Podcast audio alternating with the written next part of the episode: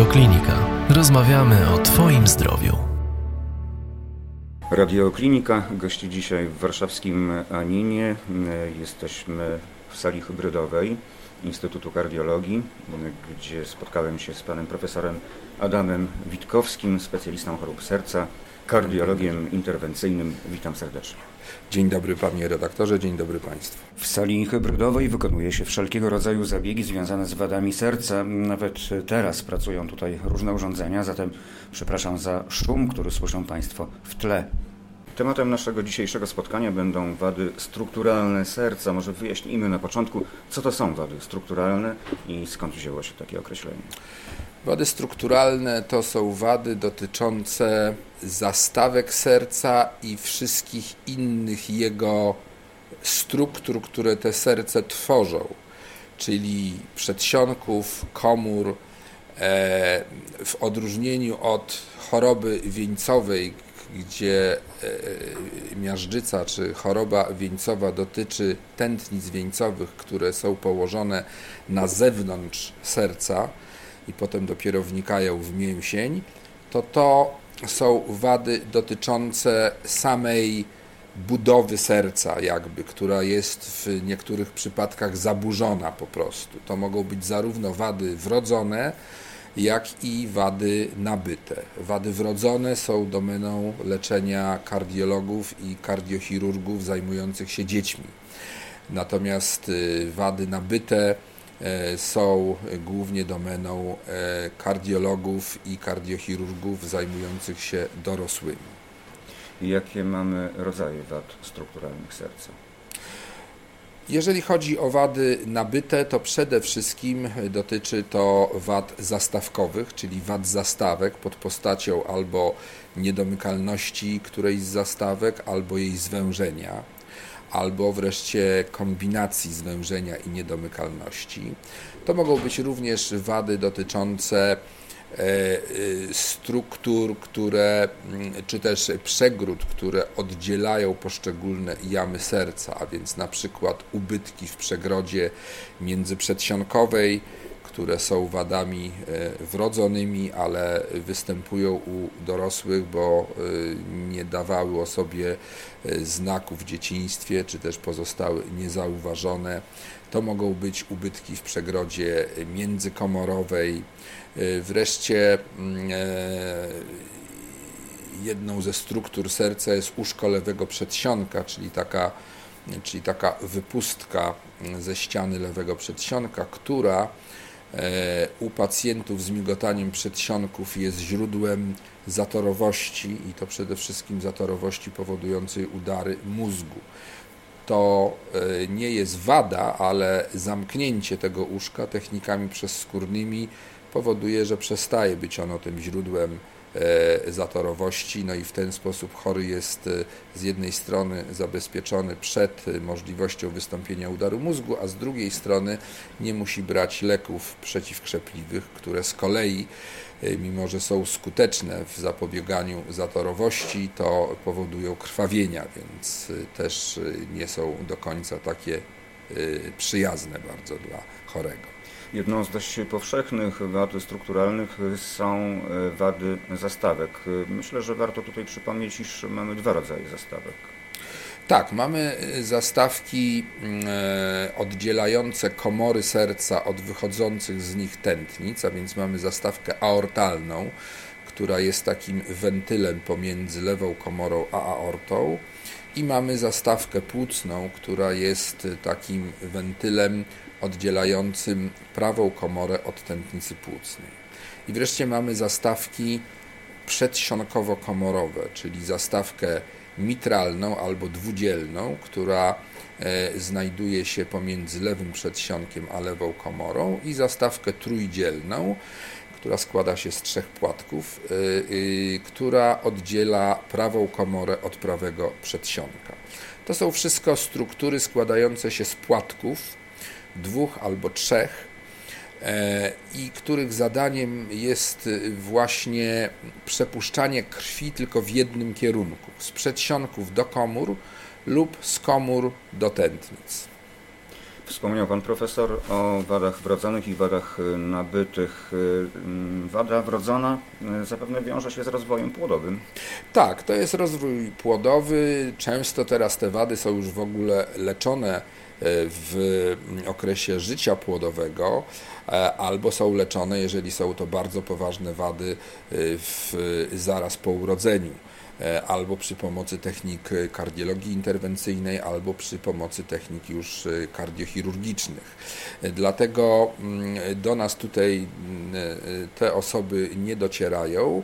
Pewną mm, wadą, czy też właściwie być może jest to wariant anatomiczny prawidłowego serca, jest tak zwany otwór w przegrodzie międzyprzedsionkowej który mm, e, musi być zamknięty tylko wtedy, jeżeli wiemy, że był źródłem udaru mózgu lub u osób, które pracują w specyficznych warunkach, jak na przykład e, nurkowie, kiedy podwyższone ciśnienie może doprowadzić właśnie do zatorowości takiej skrzyżowanej przez, e, przez ten otwór w przegrodzie międzyprzedsionkowej.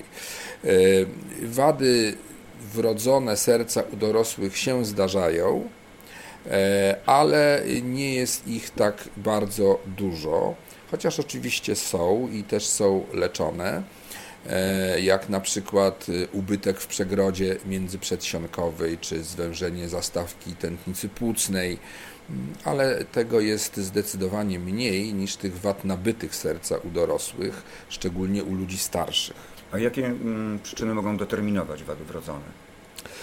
A to jest trudno powiedzieć. Po prostu część osób się rodzi z wadami wrodzonymi serca i pewnie jest to jakoś uwarunkowane genetycznie. Zapewne, jeżeli rodzice czy któreś z rodziców miało wadę serca, to prawdopodobieństwo urodzenia dziecka również z wrodzoną wadą serca jest y, większe. Mm, wiemy, że przy niektórych y, mm, e, takich generalnych, jakby to powiedzieć, zaburzeniach rozwojowych typu zespół Downa, również te wady serca wrodzone występują częściej, czasami w bardzo skomplikowanych formach i wymagają korekcji chirurgicznej wtedy jak najszybciej. A zatem e, jakie przyczyny wpływają na wady nabyte? Na wady nabyte kiedyś najczęściej wpływała tak zwana gorączka reumatyczna. E, czyli e, coś, co obserwujemy już bardzo, bardzo rzadko z uwagi na szczepienia i leczenie antybiotykami. E, to dotyczyło przede wszystkim zastawki dwudzielnej, czyli zastawki mitralnej i doprowadzało do jej zwężenia, a czasami także do niedomykalności. Dotyczyło także zastawki aortalnej ale w tej chwili, tak jak powiedziałem, ta gorączka reumatyczna jest rzadko przyczyną wady serca, natomiast zaczynają dominować wady serca związane ze zwyrodnieniem e, tych zastawek w, mm, z powodu wieku. Im e, człowiek robi się starszy, tym e, więcej jest takich zwyrodnieniowych wad, które polegają po prostu na włóknieniu i zwapnieniu płatków tych zastawek i pierścieni, do których te płatki są przyczepione. Takie no zmęczenie daje, materiału. Takie trochę zmęczenie materiału związane z wiekiem, tak. E, jeszcze jednym źródłem może być e, infekcyjne zapalenie wsierdzia, przeważnie jest to bakteryjne zapalenie wsierdzia. E, u części chorych e, dochodzi przy infekcji bakteryjnej, może dojść, szczególnie nieleczonej, niewyleczonej, niedoleczonej, do zaatakowania zastawek serca i przeważnie znowuż jest to zastawka aortalna i zastawka mitralna przez bakterie i doprowadzenia do zniszczenia struktury zastawki, przeważnie pod postacią niedomykalności. Y, no i to również w większości przypadków wymaga korekcji chirurgicznej, wymiany zastawki przez kardiochirurga. Teraz również takie e, e, uszkodzone zastawki, jeżeli proces bakteryjny oczywiście się już skończył i został wyleczony, można próbować leczyć technikami przezskórnymi, ale nadal jest to raczej domena kardiochirurgii. Czy choroby wirusowe też mogą mieć wpływ na wadę nabytą? Bo mm, mówi się bardzo powszechnie, że nieleczona grypa na przykład może prowadzić do uszkodzenia serca. Tak, ale to jest mm, w przebiegu, to jest wtórne mm, do uszkodzenia mięśnia serca, mięśnia lewej czy prawej e, komory serca. Lewa czy prawa komora serca e, powiększając się przy infekcji wirusowej, prowadzi do takiej wtórnej niedomykalności na skutek rozciągnięcia pierścienia, zastawki najczęściej dwudzielnej albo trójdzielnej.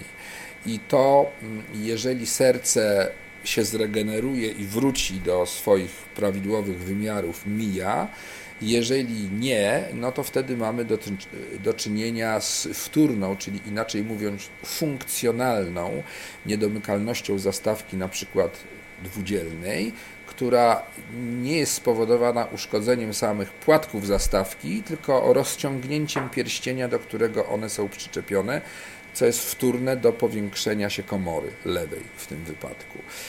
No i takie funkcjonalne niedomykalności zastawek y, też y, albo są leczone już w tej chwili coraz częściej przez kardiologów interwencyjnych metodami przezskórnymi lub przez y, kardiochirurgów i niekoniecznie to musi polegać na wymianie zastawki, bo często można założyć czy wszczepić na przykład pierścień, który zwęża E, e, tą zastawkę i doprowadza do tego, że te płatki z powrotem zaczynają się stykać, albo poprzez specjalną zapinkę założone na, na oba płatki, która również powoduje, że one zaczynają ze sobą się stykać, czyli jak to się mówi, mieć koaptację e, i doprowadzają do mm, wyeliminowania albo zmniejszenia fali zwrotnej, czyli zapobiegają cofaniu się krwi na przykład z lewej komory do lewego przedsionka.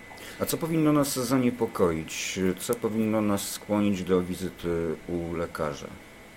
Na pewno takie objawy przede wszystkim jak łatwiejsza męczliwość, ograniczenie tolerancji wysiłku, zmniejszenie tolerancji wysiłku, duszność przy wysiłku, szybkie bicie serca przy wysiłku, e, zawroty głowy, e, utraty przytomności. To wszystko są sygnały, które mogą e, być wynikiem uszkodzenia albo serca jako takiego, albo zastawek serca, albo jest to uszkodzenie pierwotne, albo jest to uszkodzenie wtórne do uszkodzenia serca. Ale takie same objawy mogą towarzyszyć na przykład podwyższonemu e, stanowi cholesterolu? E, no, e, tutaj to jest tak, że mm, jeżeli chodzi o miażdżycę tętnic wieńcowych, która na ogół się łączy z podwyższonym cholesterolem, to głównie tutaj mamy bóle w klatce piersiowej, bóle zamostkowe, bóle promieniujące do żuchwy czy do lewego przedramienia. To jest klasyczny obraz, e, który nie zawsze e, e, taki jest, ale u większości ludzi to właśnie w ten sposób przebiega. Raczej to nie są duszności, tylko bóle pod postacią pieczenia, ciężaru, zatykania, na początku przy wysiłku, a potem również w spoczynku. Natomiast wady serca zastawkowe raczej dają duszność i to jest uczucie braku powietrza. Oczywiście trzeba to różnicować również z chorobami płuc, które również mogą dawać y, duszność przy wysiłku i w spoczynku, jak na przykład, y, y, jak na przykład astma oskrzelowa, czy na przykład postępująca choroba oskrzelowo-płucna. No ale to już jest zadaniem lekarza, żeby to zróżnicował no właśnie, i zrobił właśnie... odpowiednie badania, żeby dojść do tego, czym to jest spowodowane, czy sercem, czy płucami, czy może na przykład y, tym, że jest obniżony poziom hemoglobiny w ustroju i też to daje uczucie obniżonej tolerancji wysiłku, męczenia się, duszności, a także może powodować bóle o charakterze dławicowym. Mówiliśmy już o objawach y, wad strukturalnych serca, to może powiedzmy teraz o skutkach nieleczonych. Skutki generalnie w końcu prowadzą, przynajmniej jeżeli chodzi o wady zastawkowe, do zgonu, e, a w międzyczasie rozwija się niewydolność serca, e, która polega na tym, że e, ta wada, generując nieprawidłowe obciążenia dla serca, niezależnie od tego, czy jest to zwężenie zastawki, czy niedomykalność, czy wada złożona, powoduje, że komory serca przede wszystkim zaczynają gorzej się kurczyć, co doprowadza mm, do rozwoju objawów niewydolności serca, a więc nasilonej duszności spowodowanej zaleganiem płynu w płucach, obrzęków nóg, Mm, powiększenia wątroby, bardzo znacznego osłabienia, e, również do e, niedokrwistości e, i krótko mówiąc tworzy się z tego taka wielonarządowa wada. Im bardziej wada zastawkowa dłużej trwa i jest bardziej w zaawansowanym stadium, tym więcej narządów w organizmie jest uszkodzonych. Nerki, wątroba, serce oczywiście, E, układ krwiotwórczy. No i to w końcu y, y, prowadzi y, nieleczone do zgonu prędzej czy później. Różne wady mają różne przebiegi. Często jest tak, że wada serca długo nie daje o sobie znać, lub też objawy są jakieś niewielkie i w miarę e, dobrze tolerowane przez chorego, a potem jest nagłe załamanie pod postacią e, obrzęku płuc e, na przykład, czy migotania komór, czy nagłego zgonu. E, na to wszystko u ludzi starszych często jeszcze nakłada się choroba wieńcowa serca, a więc zwężenia w tętnicach wieńcowych. No i krótko mówiąc, to serce jest coraz bardziej uszkodzone przez kolejne epizody niedokrwienia przez rozwój tej wady zastawkowej itd. Tak itd. Tak Także scenariusz jest generalnie rzecz biorąc niekorzystny. I smutny. W rezultacie. W tak. rezultacie, tak. tak. Czy badania, diagnostyka to jest postępowanie niekomfortowe dla pacjenta? W większości przypadków nie, dlatego że wady serca na ogół wykrywa się przy pomocy echokardiografii która jest badaniem niespecjalnie przykrym dla chorego, bo jest robiona z zewnątrz klatki piersiowej. U niektórych chorych konieczne jest wykonanie echokardiografii przezprzełykowej z sondą założoną przez przełyk do żołądka. No i to oczywiście może e, być dyskomfortem i zwykle jest, ale powiedzmy sobie, że to badanie trwa 10-15 minut na ogół e, i e, więc ten dyskomfort nie jest długi. Poza tym e, na pewno w diagnostyce chorób strukturalnych serca miejsce istotne zajmuje tomografia komputerowa czy rezonans, które to badania specjalnie przykre nie są. E, no i oczywiście badania fizykalne, lekarskie, EKG, badania krwi e, związane z ukłuciem żyły. E, u mm, wielu chorych trzeba wykonać koronarografię, no co jest badaniem inwazyjnym jednak, ale wykonywanym rutynowo w wielu miejscach w Polsce i na ogół nie obarczonym jakimś istotnym odsetkiem powikłań.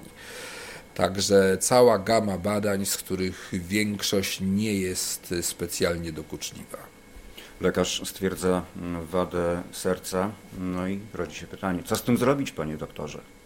No, to już zależy od tego, jaka to jest wada, na ile ona jest zaawansowana. Nie każdą wadę serca trzeba od razu leczyć e, przy pomocy e, inwazyjnej czy chirurgicznej. E, bo e, te wady mają swoje stopnie rozwoju, jakby etapy rozwoju. Jeżeli to jest e, wada w małym stopniu zaawansowana, to należy ją pozostawić tak jak jest i leczyć chorego farmakologicznie. Są różne graniczne parametry, które nam mówią, przeważnie na podstawie wywiadów z chorym i echokardiografii, i EKG, kiedy daną wadę serca należy już skierować do leczenia albo operacyjnego, albo do leczenia przezskórnego. To również y, zależy od tego, kto jest chory, w jakim wieku i jakie ma obciążenia y, spowodowane różnymi współistniejącymi chorobami, bo często e, osoby starsze są obciążone również innymi chorobami niż tylko wada serca e, czy choroba strukturalna serca. Także to wszystko trzeba wziąć pod uwagę, żeby wybrać optymalny czas leczenia i optymalny sposób leczenia. Operacja, padło tutaj takie słowo, brzmi bardzo groźnie. No tak, ale yy, wiadomo, że to wzbudza lęk, no ale czasami nie ma wyjścia i wyniki operacji kardiochirurgicznych dotyczących wad serca, jeżeli są podjęte w odpowiednim czasie, y, są bardzo dobre, więc y, nie należy ich się tak za bardzo obawiać, chociaż ten lęk jest y, naturalny i no na pewno wymaga to rozmowy z chorym i wytłumaczenia mu o co chodzi, jakie będzie miał z tego korzyści, a jakie jest ryzyko tego zabiegu. E, więc jeżeli nie ma innego wyjścia, no to trzeba starać się przekonać chorego, żeby tej operacji się poddał. E, no ale e, całkiem często zdarza się tak, że chorzy są zbyt ryzykowni do takiej klasycznej operacji chirurgicznej. No właśnie, co zrobić z pacjentami, którzy nie kwalifikują się do otwierania klatki piersiowej No tutaj operacji? właśnie, to tutaj są różne drogi. Albo ten chory jest na tyle ryzykowny, że można go już tyle leczyć, tylko leczyć zachowawczo, czyli farmakologicznie, albo można e, wykonać mu zabiegi na przykład wymiany zastawki czy korekcji zastawki metodami przezskórnymi. No i tutaj najlepszym przykładem jest zabieg TAVI, czyli taka właśnie niechirurgiczna wymiana zastawki aortalnej. Mm, czy też wszczepienie zapinki na płatki zastawki mitralnej, żeby zmniejszyć jej niedomykalność, czy też ją wyeliminować. E, no i jeszcze e, u części chorych wchodzi w grę przeszczep serca po prostu jako takie najbardziej radykalne rozwiązanie, jeżeli oczywiście no też e, ta wada już nie jest w takim stadium, że daje bardzo wysokie nadciśnienie w krążeniu płucnym, bo wtedy tego zrobić nie można z kolei. Także jest kilka dróg, które wzajemnie na siebie zachodzą zresztą e, i e, to jest mm, decyzja mm, często podejmowana wspólnie przez kardiologa interwencyjnego i kardiochirurga jeszcze często są dopraszani inni specjaliści, jak anestezjolodzy czy neurolodzy, mm, żeby mm, y, wybrać najbardziej optymalną metodę leczenia, to znaczy taką, która przy e, dobrej skuteczności da również jakiś odpowiedni poziom bezpieczeństwa. Radioklinika. Porozmawiajmy o zdrowiu. Wspomniał pan e, profesor o e, przezskórnym, e, przezskórnej ingerencji, o przezskórnych zabiegach, tak? między innymi o implantacji zastawek. Ten temat e, omówił pan profesor dość szeroko w e, poprzednim wywiadzie. Polecamy oczywiście słuchaczom radiokliniki zapoznanie się z tym materiałem, a wiąże się to znakomicie z akcją Stawka to życie, Zastawka to życie, którą postanowili Państwo kontynuować również w bieżącym roku. Tak, pragniemy ją kontynuować. Liczymy na wsparcie kolejne Europejskiego Towarzystwa Kardiologicznego, które przekazało mm, w zeszłym roku e, grant finansowy na mm, jakby zorganizowanie i poprowadzenie tej kampanii. E, I mamy nadzieję, e, że to się stanie również w tym roku. E, ponieważ oczywiście taką kampanię trzeba za coś e, sfinansować. E, no i to mm, ma zwrócić uwagę zarówno osób w starszym wieku, jak i ich rodzin, jak i lekarzy, jak i decydentów, czyli Ministerstwa Zdrowia i Narodowego Funduszu Zdrowia na ten problem, że te metody są w Polsce zbyt rzadko wykorzystywane. I chcielibyśmy doprowadzić do mm, takiej y, akcji już w tym roku, która by bardziej zaangażowała te czynniki sprawcze, jakim jest Ministerstwo Zdrowia i Narodowy Fundusz Zdrowia, żeby, żeby tą liczbę tych zabiegów co roku zwiększać i dojść do jakiejś optymalnej, e, nazwijmy to, jeżeli można tak powiedzieć, optymalnej liczby na milion mieszkańców, która w tej chwili w Unii Europejskiej kształtuje się na poziomie 50-60 zabiegów na milion mieszkańców, a u nas jest to kilkanaście zabiegów, więc różnica jest duża. My wiemy, że nie zasypiemy tej tego dystansu, nie, nie nadrobimy go przez rok czy przez dwa, ale w ciągu pewnie pięciu lat, sześciu lat jest to możliwe jak najbardziej. Czyli jest Pan zdania, że warto to przekuć w krajowy, wręcz narodowy program? Tak byłoby najlepiej, dlatego że e, po prostu to wymaga przesunięcia pieniędzy z budżetu. Te zabiegi nie są zabiegami tanimi na pewno. Oczywiście im więcej ich się robi, tym cena mm, sprzętu zużywanego do zabiegu taniej, bo tak jest zawsze i ze wszystkim, nie, nie tylko w medycynie. E, ale e, generalnie e, to na pewno są pieniądze, gdybyśmy chcieli zrealizować taki program dojścia do średniej europejskiej przez powiedzmy 5 lat, no to są pewnie to pieniądze na rzędu 500 milionów złotych, więc no, w skali budżetu w skali kraju budżetu nie są to nie bardzo wielkie, ale tak jak się pomyśli o tym, jak przeciętny człowiek o tym y, pomyśli, czy ja jak o tym pomyślę, no to są jednak pieniądze duże, prawda? Mm, y, więc y, myślę, że, mm, że będziemy rozmawiać o tym.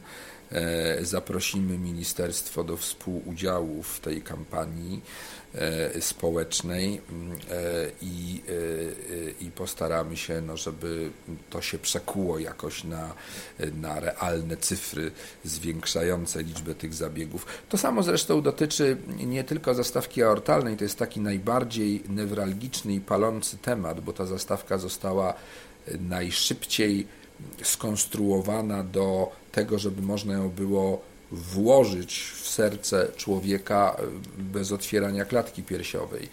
Natomiast no, w tej chwili już też są urządzenia do korekcji niedomykalności mitralnej, e, zaczynają wchodzić również zastawki do implantacji przezskórnej do, do, do e, niedomykalności zastawki mitralnej. Tych chorych jest bardzo dużo też, e, którzy nie bardzo się kwalifikują do leczenia chirurgicznego z uwagi na wiek, z uwagi przede wszystkim na choroby współistniejące, z uwagi na stan zaawansowania niewydolności serca. Mm, I to jest następny, następny temat, czy następna dziedzina, którą z czasem należałoby też y, ruszyć. E, ta mm, inicjatywa Europejskiego Towarzystwa Kardiologicznego, którą oni nazwali Valve for Life, zastawka dla życia, czy do życia, jakby to nie przetłumaczyć, dotyczy w ogóle zastawek, y, które y, mają być w założeniu tego programu, y, czy ten program ma być w założeniu skierowany do pacjentów, u których nie, nie można wymienić zastawki chirurgicznie. Tak? I drugim krajem, który wszedł w ten program jest Francja, ale nie z powodu zastawki aortalnej, bo tam wykonuje się 7 tysięcy zabiegów rocznie, e, a nie 470 Y, jak u nas było wykonanych w 2014 roku. Za 2015 jeszcze nie ma jakichś y, dokładnych danych, ale myślę, że będzie to 100 więcej, czyli tak 570 może 580.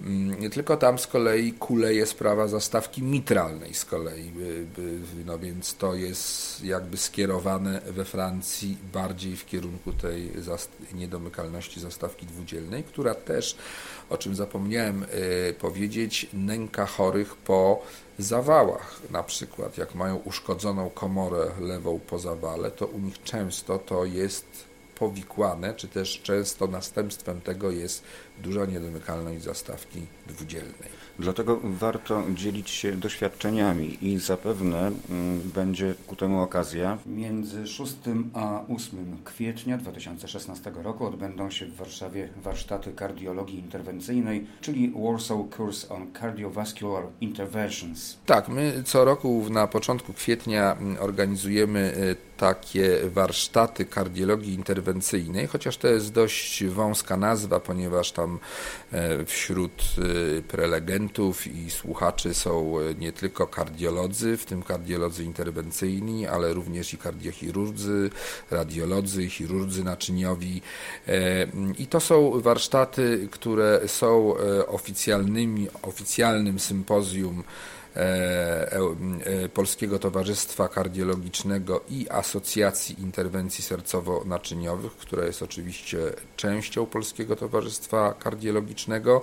W tym roku te warsztaty odbędą się, no jak sama nazwa wskazuje, w Warszawie między 6 a 8 kwietnia i będziemy dużo, bardzo dużo mówić o wadach zastawkowych chorobach strukturalnych serca. Oczywiście również o chorobie wieńcowej, bo to jest temat, który jest szalenie ważny i stale mm, e, tam e, również odbywają się różne innowacje, są wprowadzane, więc też należy o tym mówić.